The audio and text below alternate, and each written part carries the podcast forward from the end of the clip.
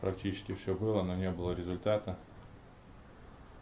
Опять же, мы не делали и не считаем виноватым там во всем предыдущего главного тренера Юрия Васильевича Коноплева. Его по общему решению оставили работать в клубе. Он сейчас работает в школе с детьми и тренирует Витязь 2.